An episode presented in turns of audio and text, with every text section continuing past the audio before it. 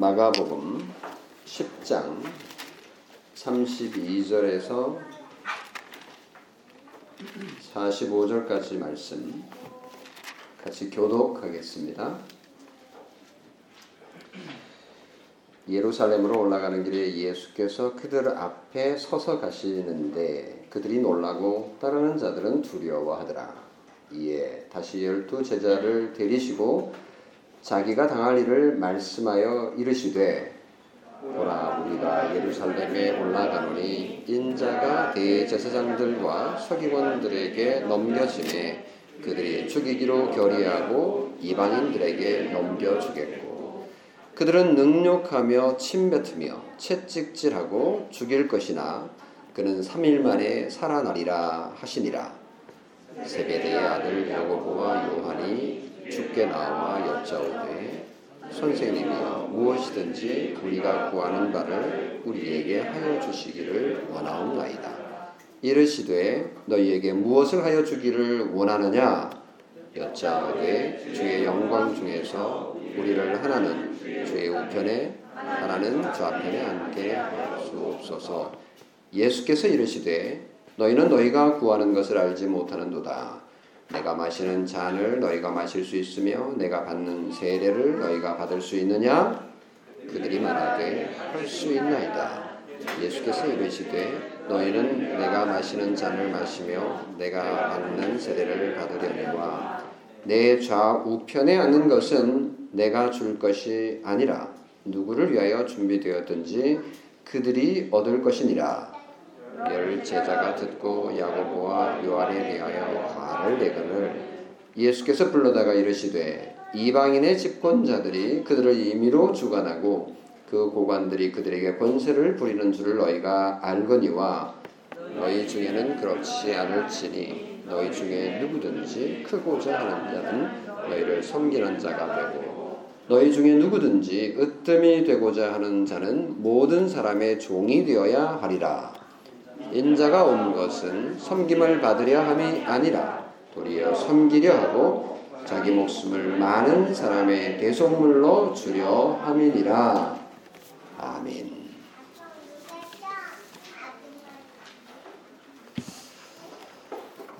우리는 마가복음을 어, 강해 설교로 어, 듣고 있는데요. 특별히 마가복음 10장에서 하나님의 나라의 원리를 어, 배웠고 그러면서 가정과 하나님의 나라의 원리 그리고 재물과 하나님의 나라의 원리 예, 오늘 마지막으로 명예와 하나님의 나라의 관계를 설교 들었고 또 설교하려고 합니다.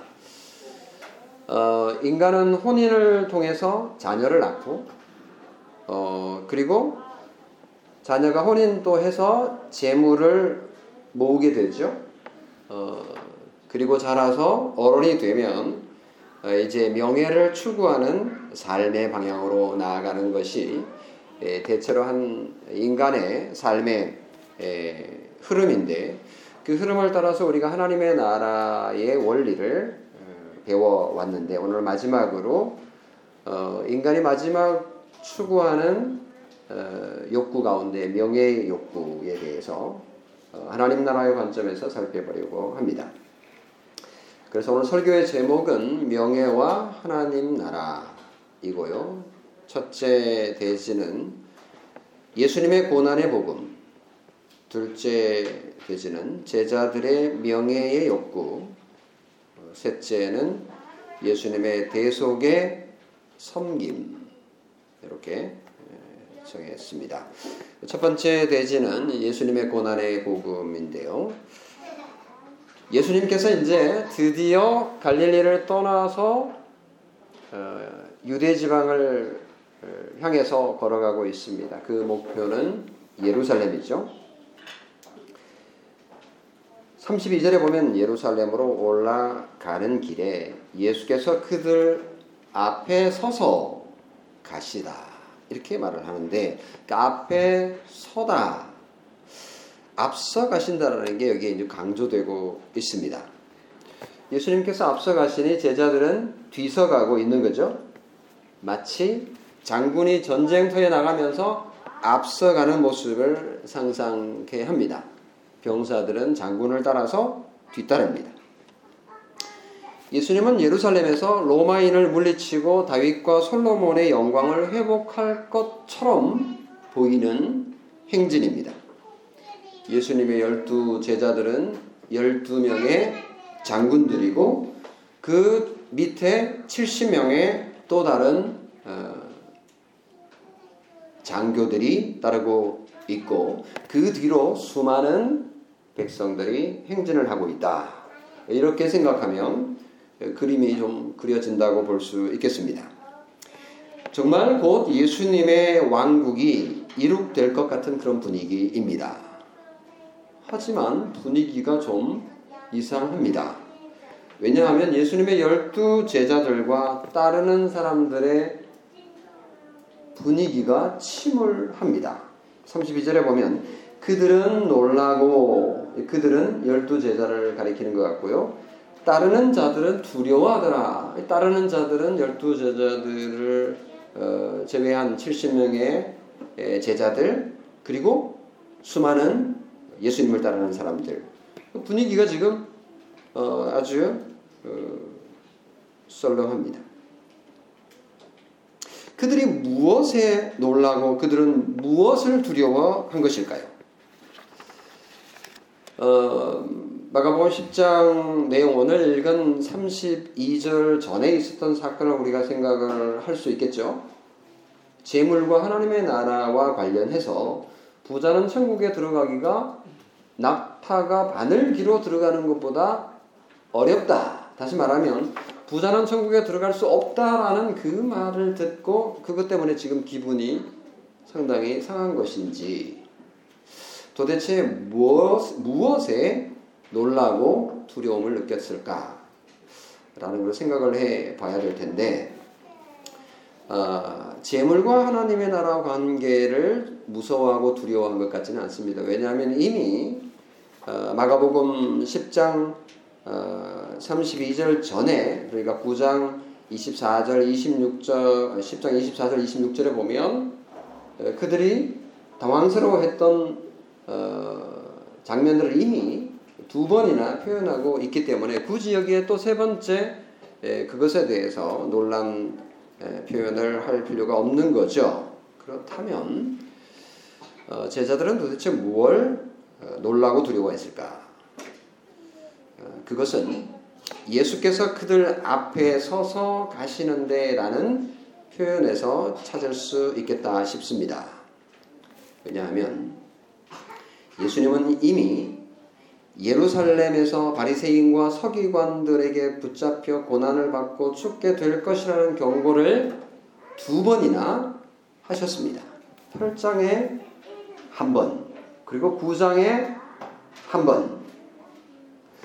만약 그 말이 사실이라면 제자들에게는 예수님께서 예루살렘을 향해서 나아가는 게 놀랍고 두려운 일입니다. 왜냐하면 예수님을 공격하는 무리들의 그 본거지로 가고 있는 것이니 싸움이 일어날 거고 전투가 일어날 것이 뻔하기 때문입니다.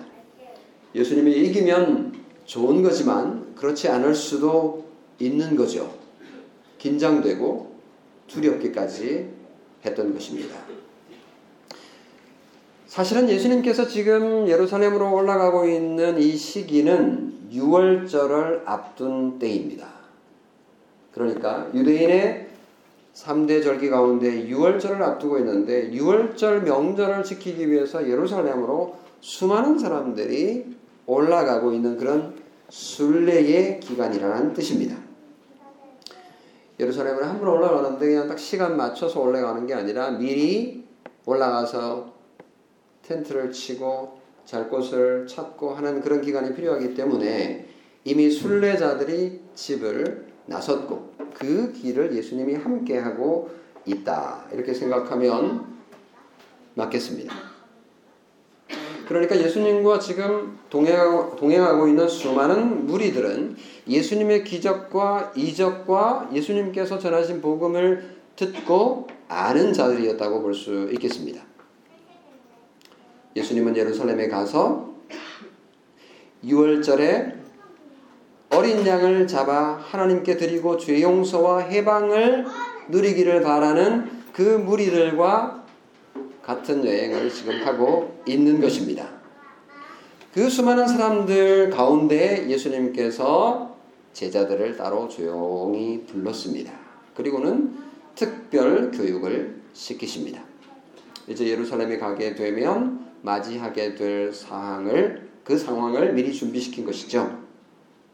이에 다시 열두 제자를 데리시고 자기가 당할 일을 말씀하여 이르시되 예수님께서 세 번째로 고난의 복음을 전하십니다.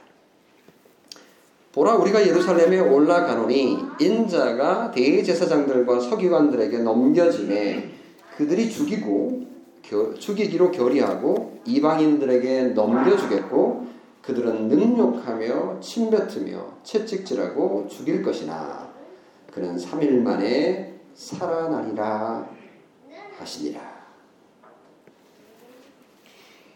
유대인들 가운데는 독립운동을 하는 독립투사들이 있었습니다. 그분, 그 사람들은 맨날 칼 갈고 창 갈아서 어떻게 하면 이 로마를 물리칠 것, 칠 것인가를 고민하며 노력하는 자들입니다. 그들은 혁명을 통해서 칼의 힘으로 유대 나라를 되찾으려고 했지만 예수님은 칼로 싸우지 않을 것입니다. 대신 예수님은 싸우지 않고 잡힐 것입니다. 예수님은 대신 침뱉음을 받을 것이고 창피를 당할 겁니다. 대신 예수님은 채찍질 당하고 십자가에 죽으실 것이라고 말씀하고 있습니다. 예수님은 다가오는 6월절에 피 흘리고 죽는 양처럼 6월절 양처럼 처참하게 죽을 것입니다. 갈릴리 지방에서 병자를 고치고 귀신을 쫓아내며 배고픈 자들에게 빵과 고기를 주셨던 사역이 이렇게 허무하게 끝나버릴 것 같은 말씀을 하십니다. 요약하면 예수님은 희생될 겁니다. 예수님은 죽을 겁니다. 그래서 예수님이 앞서 예수님을 향해 아, 예루살렘을 향해서 발걸음을 옮기는 것이 제자들에게는 두렵고 떨림이었던 것입니다. 성도 여러분, 교회의 복음은 그리스도의 십자가의 고난과 죽음입니다. 복음의 진가는 물론 부활에서 빛납니다. 하지만 이 부활은 고난과 십자가의 단계를 반드시 그쳐야 합니다. 그런데 많은 사람들은 십자가와 고난의 단계에서 넘어지고 맙니다. 실망합니다. 예수님의 십자가의 고난과 죽음을 받아들이기를 역겹게 여깁니다. 철학을 좋아하는 이성적인 그리스 로마인들은 십자가를 무식하다라고 생각합니다. 종교적 성향이 강한 유대인들은 십자가를 부정하다, 부정한다 라고 생각했습니다. 이런 경향은 기독교에 대한 이런 경향은 지금도 마찬가지로 나타나고 있지 않습니까? 코로나19 바이러스의 창궐로 조금 불편하지만 인간은 이 문제를 언젠가 해결할 것이라는 낙관적인 생각을 가지고 있습니다. 그래서 인간은 인간의 문제를 해결할 수 있는 주체성이 있고 또 능력도 있다라고 확신하고 있습니다. 인간은 하나님의 도움을 요청하지 않습니다. 왜요? 인간 스스로 이 문제를 해결해 왔고 또 앞으로도 그렇게 할 것이라고 생각하기 때문입니다. 기독교는 또 도움을 요청하지도 않았는데 예수님의 십자가와 고난과 죽음에 대해서 믿으라고 강요하는 듯 보입니다. 심지어 기독교가 전하는 부활은 비과학적이고 문학적 상상력이 만들어낸 이야기에 불과하다. 라고 머리 좋은 사람들은 생각할 뿐인 거죠. 교회가 바이러스 전파의 주요 매개로 오해받고 있는 이런 시점에서 그런 비난은 더욱더 커져만 가는 것 같습니다. 기독교를 개독교라고 용을 하고 있는 이런 상황, 상황 가운데 맹신 같아 보이는 교회의 이 고난의 복음은 참 역겨워 보이고 이해할 수 없어 보이는 것이 사실입니다. 이런 때 기독교의 경제적인 기독교와 그리스도인의 경제적인 부 그리고 기독교인의 사회적인 명예 그리고 기독교인의 정치적인 영향력 그리고 기독교인의 도덕적인 우월성이 참 필요하다. 이런 게 있으면 이럴 때 얼마나 좋을까라고 생각할 수도 있습니다.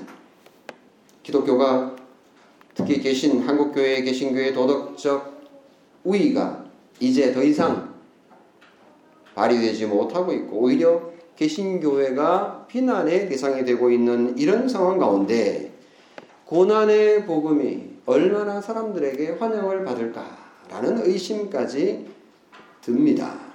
그래서 많은 사람들이 기독교 특히 개신교의 윤리적인 측면을 말하면서 우리의 삶의 모습을 반성해야 된다라고 주장하며 도덕적 종교를 주장하기에 이르렀습니다.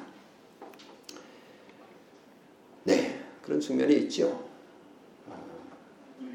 개신교의 개신교인들의 도덕적 어, 타락에 심각하여서 그런 반성을 해야 되는 것은 당연합니다. 그러나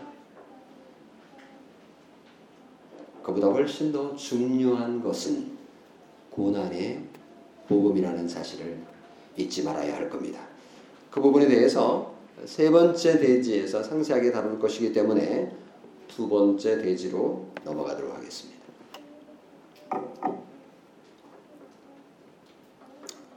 제자들의 명예의 욕구 입니다. 제자 두 명이 예수님의 고난의 복음을 듣자마자 예수님에게 와 청탁을 했습니다. 청탁이 뭐 요즘에만 있는 게 아니고 어, 언제나 있어 왔던 게 분명합니다. 성경 안에 특별히 예수님의 열두 제자도 예수님에게 와서 개인적인 청탁을 했는데 35절에서 37절 말씀 우리 같이 한번 읽어보도록 하겠습니다. 시작. 세베대 아들 야고보와 요한이 주께 나와 여짜오되 선생님이여 무엇이든지 우리가 구하는 바를 우리에게 하여 주시기를 원하옵나이다. 이르시되 너희에게 무엇을 하여 주기를 원하느냐? 여짜오되 주의 영광 중에서 우리를 하나는 주의 우편에 하나는 좌편에 앉게 하여 주옵소서. 참 분위기 예, 분위기 망치는 제자가 아닐 수 없습니다. 예수님이 고난의 복음을 선포하고 있는 이때에 이 정말 준엄한 시기에 그들은 명예와 영광의 자리를 탐하고 있는 한심한 제자들입니다. 예수님이 예루살렘에서 백성들의 지지를 얻어서 왕이라도 된다면 양옆 좌우에 누가 앉을까 하는 것은 제자들의 중요한 관심사였습니다. 제자들의 이런 모습은 오늘을 살아가는 우리들의 대자뷰를 보는 것 같지 않습니까? 예수 믿는 것이 재물을 버리고 자기를 부인하는 것임에도 불구하고 그런 말씀을 듣고 있음에도 불구하고 아니 매주일 들음에도 불구하고 우리는 여전히 세상의 재물과 세상의 명예에 대한 미련을 버리지 못하고 있는 모습 마치 우리의 대자뷰를 보는 듯한 상황이 아닐 수 없습니다. 하나님은 이렇게 우리에게 명령하시지만 우리는 저렇게 살아가고자 하는 청개구리 같은 우리의 모습을 제자들의 이 모습에서 발견하지 않을 수 없습니다. 예수님에게 찾아온 두 제자는 다름 아닌 야고보와 요한입니다. 둘은 형제죠. 예수님의 열두 제자 가운데 형제가 두 가문이 있는데 베드로와 안드레 형제죠. 그리고 야고보와 요한 형제입니다. 마가복음 9장 28절에 보면 베드로가 나서서 보소서 우리가 모든 것을 버리고 주를 따랐나이다 라고 좀 잘난 채 했습니다. 그러다가 어, 예수님으로부터 아주 야단을 맞았습니다. 야고보와 요한도 예수님의 제자 가운데 베드로와 함께 예수님의 가장 가까운 제자 그룹, 가까운 동심원에 드는 자들이죠. 그런 의미에서 야고보와 요한은 예수님의 사랑받는 제자 세 사람 가운데 들었으니까요. 이 형제, 이 두 형제는 용감하고 위대했음에 틀림이 없습니다. 근데 베드로와 경쟁을 한 것 같아 보입니다. 베드로가 멋진 신앙 고백을 하면서 치고 나가니까 야고보와 요한도 예, 뒤질세라 이번에 나선 것이 아닌가 뭐 그런 생각이 듭니다. 충성 맹세를 베드로가 한 거죠. 어. 그런데 야고보와 요한도 뒤질세라 이제 예수님에게 와서 특별한 청탁을 한 것입니다. 참으로 어리석게도 말입니다. 죄인은 자신이 얼마나 어리석은지 알지 못하는 게 특징이긴 하죠. 그렇습니다. 이게 잘못됐다라는 걸 알면서도 하는 거가 이 죄인의 짓거리입니다. 이 병행 본문인 마태복음 20장에 보면은요, 이 사건을 조금 다른 각도에서 기록을 했습니다. 거기에 보면, 마태복음 20장 20절에 세베대의 아들의 어머니가 그 아들을 데리고 예수께 와서 나의 이 두 아들을 주의 나라에서 하나는 주의 우편에 하나는 주의 좌편에 앉게 하소서 라고 부탁한 겁니다. 어, 어 이거 어떻게 된 거죠? 어, 마태는 어머니가 와서 청탁한 것으로 그렸고요. 마가는 예, 두 형제가 청탁한 것으로 어, 그렸는데요. 네, 이런 것들을 보고 이제 성경을 비판적으로 해석하려고 하는 사람들은 이봐 이 두 이야기가 있잖아. 한 사건도 어떻게 두 이야기가 나와? 이렇게 하면서 성경의 권위를 떨어뜨리려고 어, 합니다. 성경의 권위를 떨어뜨리려고 합니다만은 사실은 한 사건을 한 사건을 두 가지 관점에서 다른 관점에서 기록한 것이라고 볼 수도 있습니다. 실제로 어머니가 와서 청탁했을 뿐만 아니라 두 형제도 청탁을 했을 것이다 라고 볼 수 있는 거죠.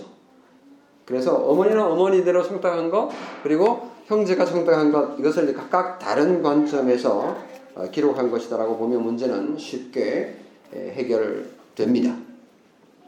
어쨌거나 형제의 어머니는 소위 인사청탁을 한 건데 이런 어머니가 최근에도 현대에도 발견할 수 있잖아요. 일명 헬리콥터 맘이라고 이렇게 불리기도 하죠. 자녀의 직장 상사에게 전화해가지고 왜 우리 아들이, 왜 우리 딸이 그 부서에서 일을 해야 되느냐. 어, 우리 딸은 이걸 잘하는데 왜 이렇게 불합리하게 에, 배정을 했느냐. 라고 전하는 어머니들이 있대요. 그런데 이 살로메가 사실은 예수님의 예수님의 이모일 것으로 봅니다. 그러니까 마리아의 자매인 것으로 보죠.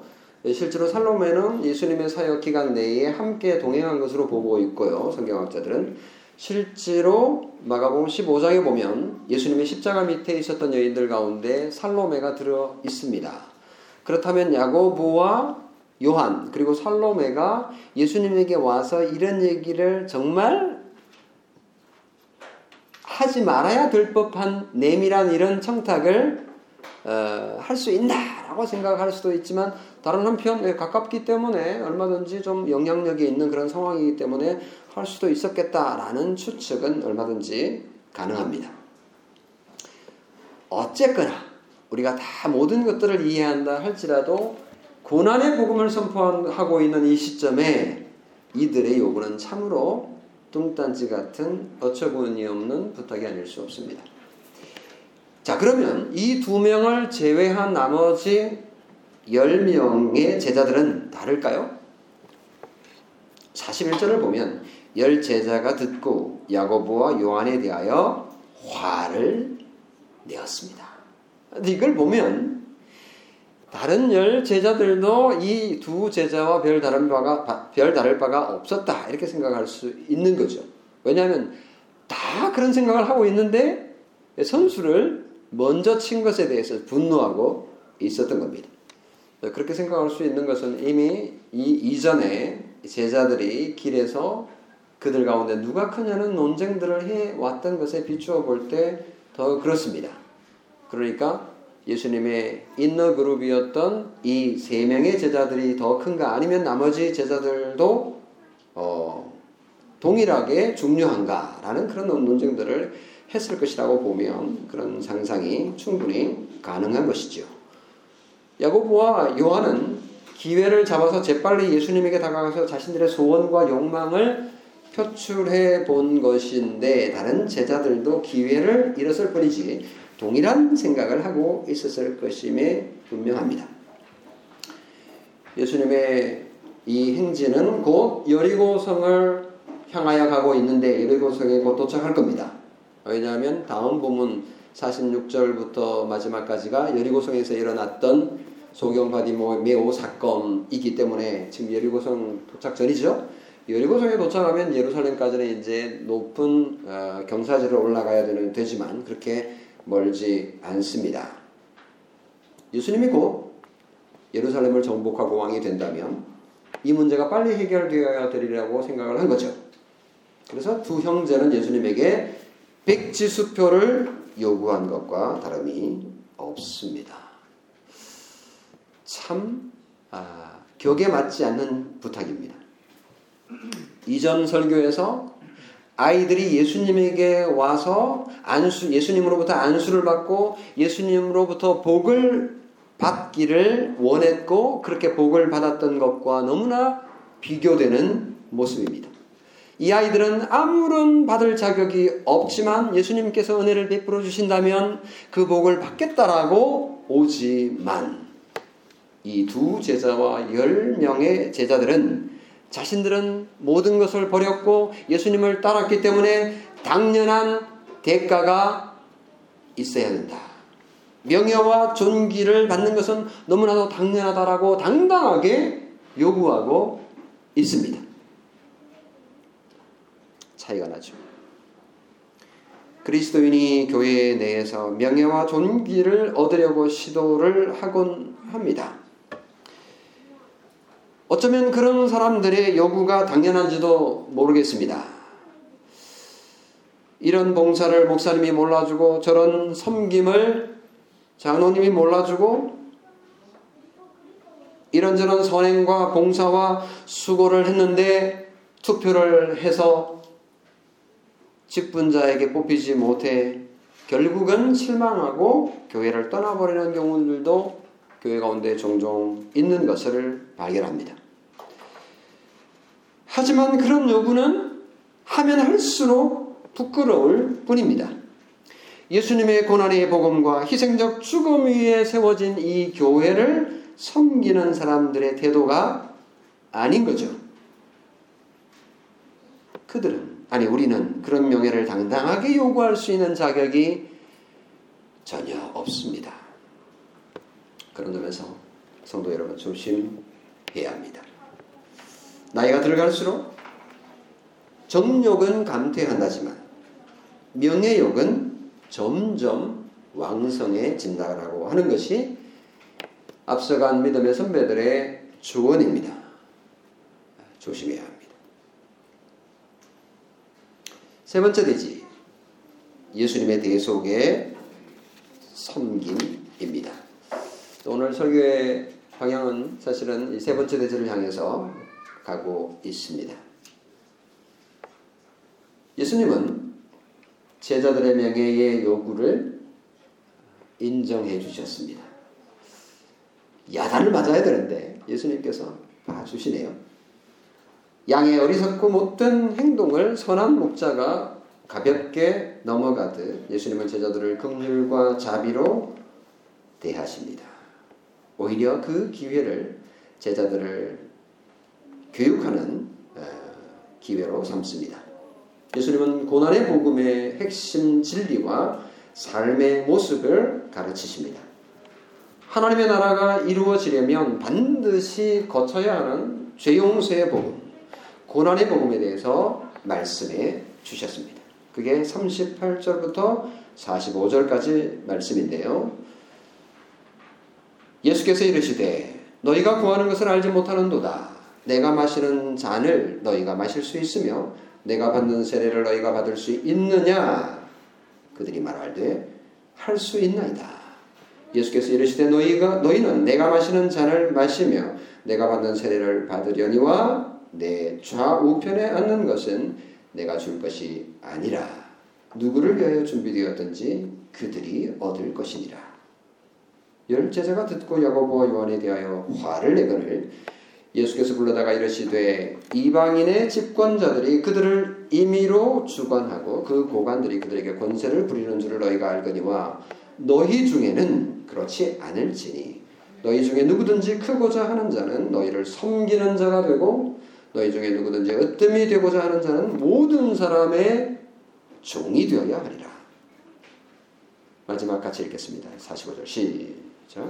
인자가 온 것은 섬김을 받으려 함이 아니라 도리어 섬기려 하고 자기 목숨을 많은 사람의 대속물로 주려 함이니라. 38절에서 45절에 등장하는 핵심 단어들을 보면 잔, 세례, 좌우편에 앉는 것, 이방인의 집권자, 임의로 주관, 고관들이 권세를 부리고 크고자 하는 자, 섬기는 자, 으뜸이 되고자 하는 자, 그리고 모든 사람의 종이 되어야 한다. 이 모든 말씀들은 45절 마지막 한 절을 향해서 가고 있습니다. 오늘 설교의 본문은 45절 때문에 의미가 있습니다. 마가복음 전체 16장도 오늘 본문인 마가복음 10장 45절로 5절로 요약될 수 있습니다. 어쩌면 성경 전체를 대표하는 구절이라고 말할 수도 있습니다. 그래서 신학대학원에 입학하려면 시험을 쳐야 되는데요.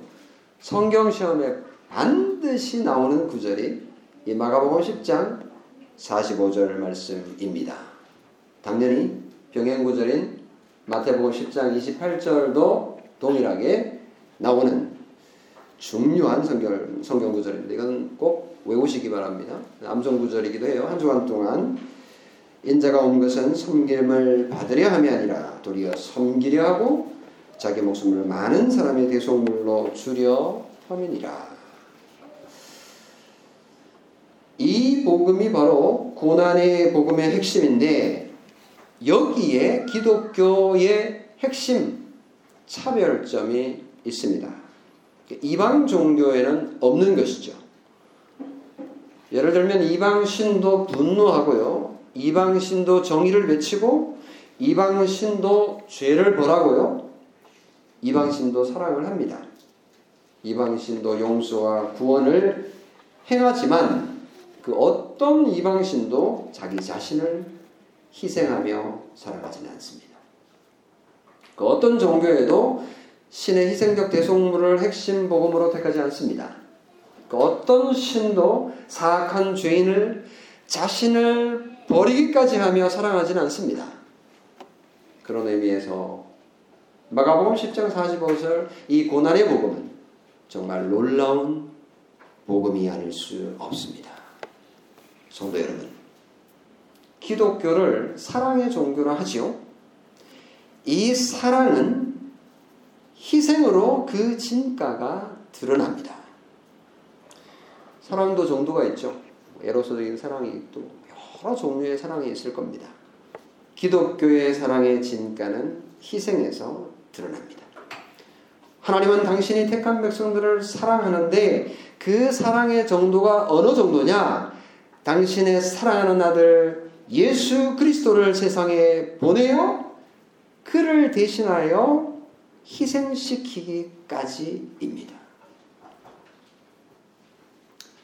그러니 하나님의 그 사랑이 얼마나 위대하고 큽니까? 예수 그리스도께서 세상에 오신 이유는 우리의 도덕적 우리에게 도덕적인 고상한 삶을 보여주시기 위함이 아닙니다. 그건 부수적으로 따라오는 결과이죠. 예수님께서 세상에, 세상에 오신 이유는 우리에게 도덕적 삶의 모범을 보여주시기 위하여 오신 것이 아니라 자기의 목숨을 많은 사람의 대속물로 바쳐 희생하기 위함입니다. 예수님의 희생은 우리를 위한 대속 제물입니다. 이 희생의 제물이 없다면 오늘 우리가 하나님의 나라의 백성이 될 수가 없고 우리가 하나님의 집의 아들 딸이 될 수가 없었습니다. 오늘 정말 우리에게 희망이 있고 소망이 있는 것은 바로 예수 그리스도께서 우리를 위해 희생하기 위하여 세상에 오셨기 때문입니다. 이것을 믿고 받아들이실 때 우리에게 기쁨과 소망과 희망이 있습니다. 이렇게 놀라운 하나님의 비밀과 신비를 제자들이 지금 이 시간에 이해할 수가 없었던 거죠. 그래서 그들은 세상적인 눈으로, 욕망으로 그들의 욕구를 표출했을 뿐입니다. 어쩌면 그들은 예수님께서 가르쳐 왔던 수준의 의미의 욕망을 표출했을지도 모릅니다. 나중에 하나님의 나라가 이루어지면 그들이 하나님의 나라를 정말 잘 다스리겠다고 섬기겠다고 그 자리를 요구했을 수 있는 거죠. 우리가 생각하는 아주 저급한 의미의 요구는 아닐 수도 있습니다. 그러나 정말 하나님께서 우리를 구원하기 위하여 주시려고 하는 것은 선물은 다른 것이었던 겁니다.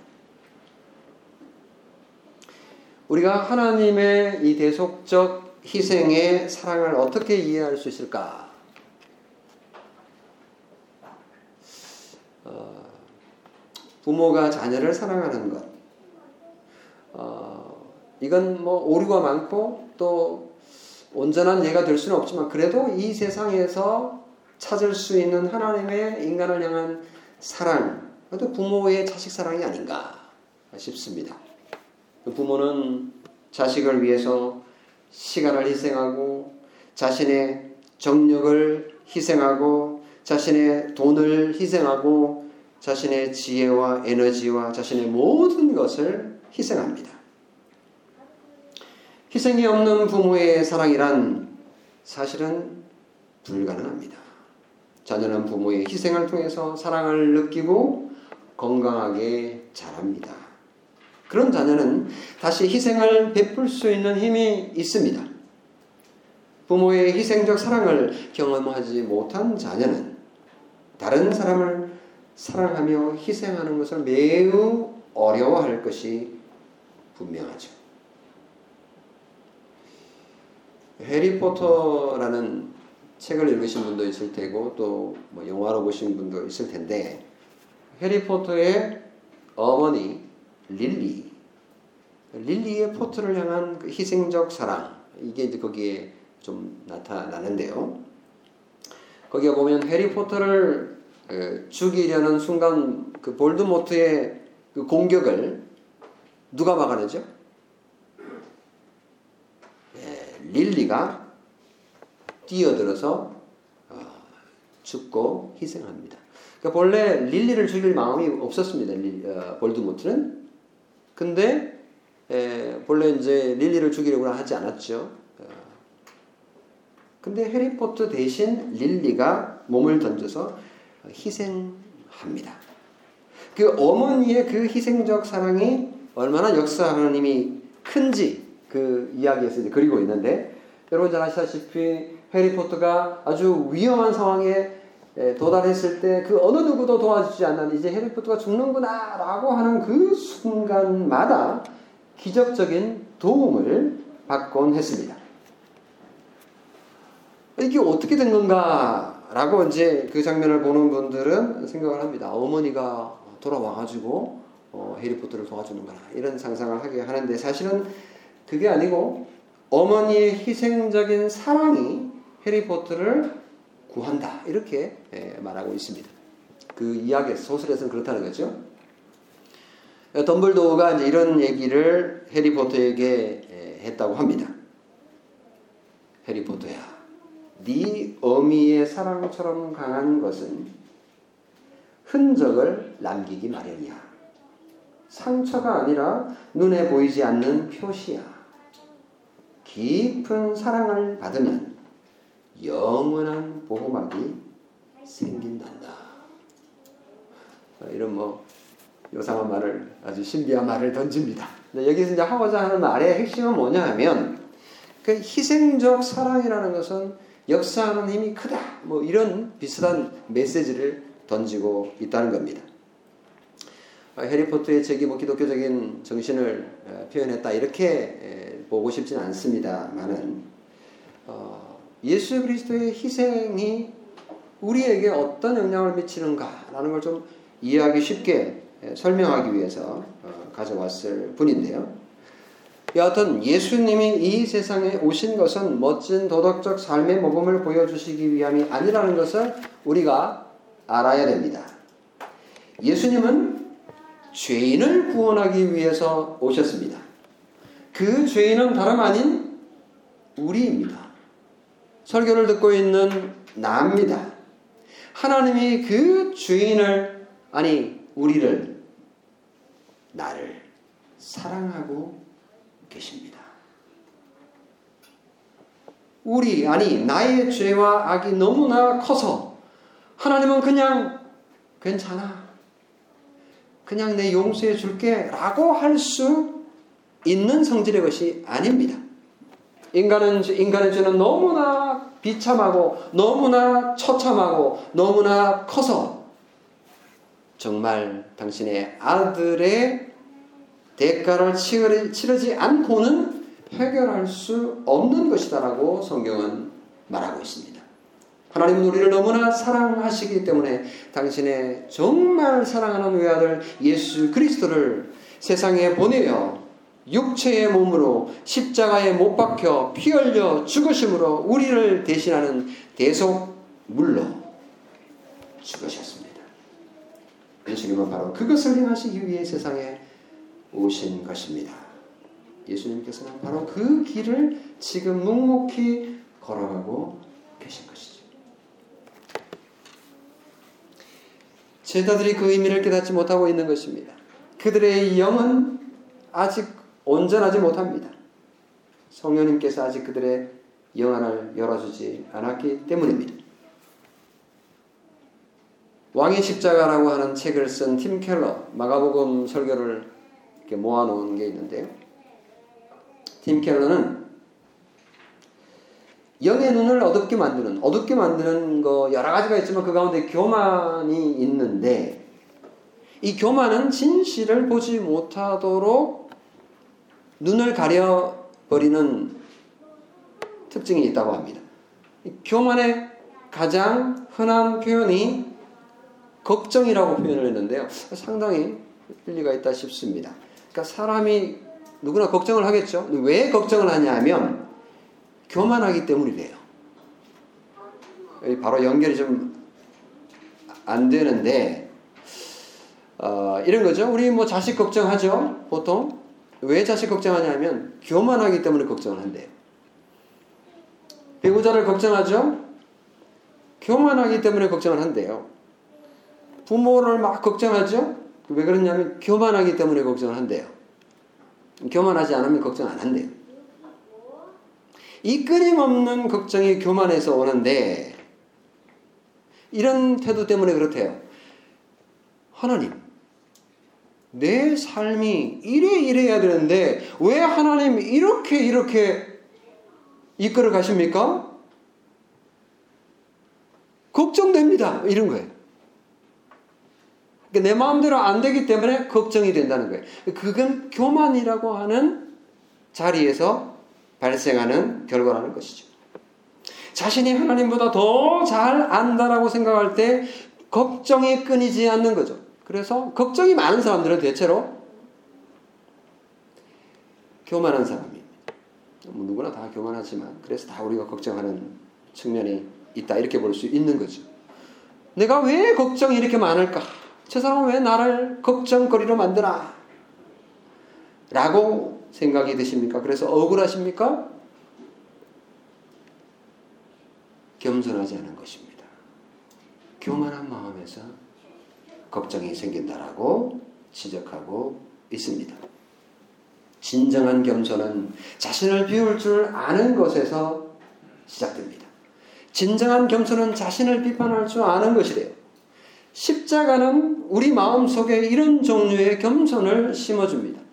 희생, 십자가, 고난은 우리를 겸손하게 만듭니다. 자격 없는 자가 명예를 욕심낸다면 교만이죠. 예수님의 좌우편에 앉는 것은 누구를 위하여 준비되었든지 그들이 얻을 것이지 내가 가족도 버리고 재산도 버리고 예수님을 따랐으니 당연히 나는 얻을 것이다. 이렇게 생각해서는 안 된다는 거죠. 예수님의 십자가 좌우에 앉는 것은 두 강도였습니다.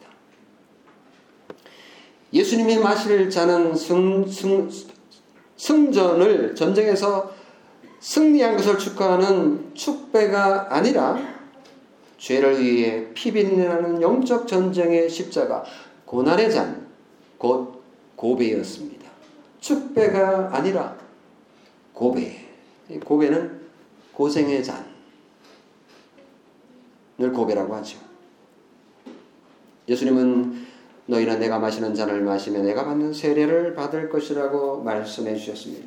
정말 야고보는 후에 예루살렘에서 순교했습니다. 요한은 오래 살았지만 핍박을 받아서 밤모섬에 강제로 유배되어 고난의 고배를 마셔야 했습니다.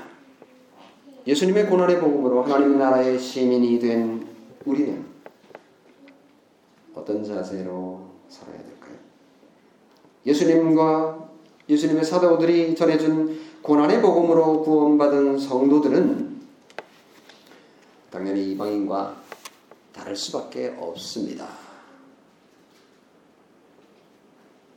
고난의 복음을 믿기 때문입니다.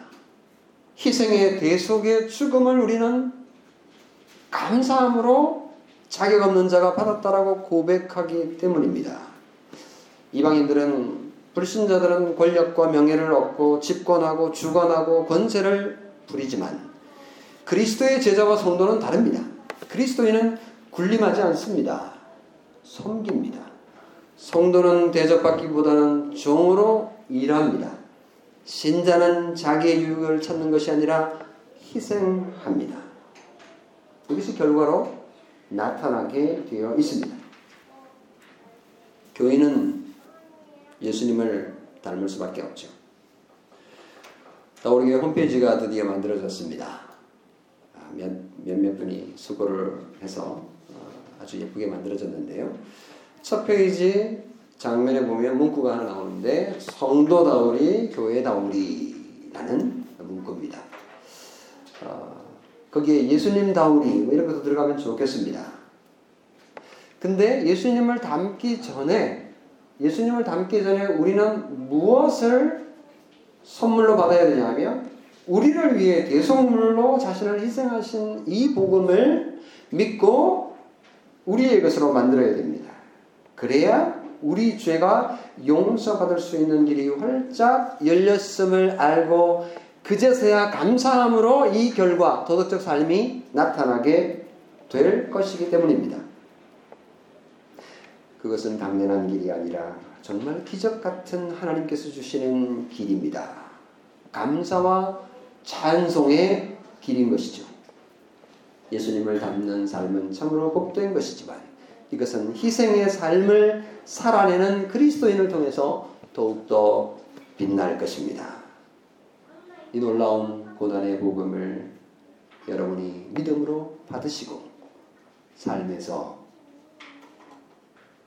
섬김의 본을 보이시는 주님의 백성들이 다우리교회 성도님들이 되시기를 주님의 이름으로 축원합니다. 아멘. 기도하겠습니다. 주님, 주님께서 섬김을 받으려 함이 아니라 도리어 섬기려 하고 많은 사람의 대속물로 추려 오셨다고 말씀하신 이 고난의 복음을 오늘 듣고 믿고 감사합니다. 주님께서 우리를 위하여 희생하신 것처럼 우리도 희생할 수 있는 동력은 이 고난의 복음을 믿음에서 오는 것임을 알게 되어 감사합니다. 주님께서 선포하신 이 복음을 또 행하신 그 십자가의 길을 우리도 묵묵히 걸어갈 수 있는 담대한 능력과 힘을 주실 것을 소원합니다. 우리 교회 성도들 하나님께서 복 주시고 이 어려운 코로나 시기에 주님께 더 가까이 나아가고 주님의 말씀을 더 묵상하며 주님과 기도하는 시간을 가지며 주께서 행하신 일을 감사하며 찬송하며 예배하는 삶이 우리의 매일의 삶 가운데서 일어나게 도와주시고 가정마다 가정 예배를 통해서 하나님을 향한 기쁨이 또 영광 돌림이 있게 하옵소서. 우리 주 예수 그리스도의 이름으로 기도하옵나이다. 아멘.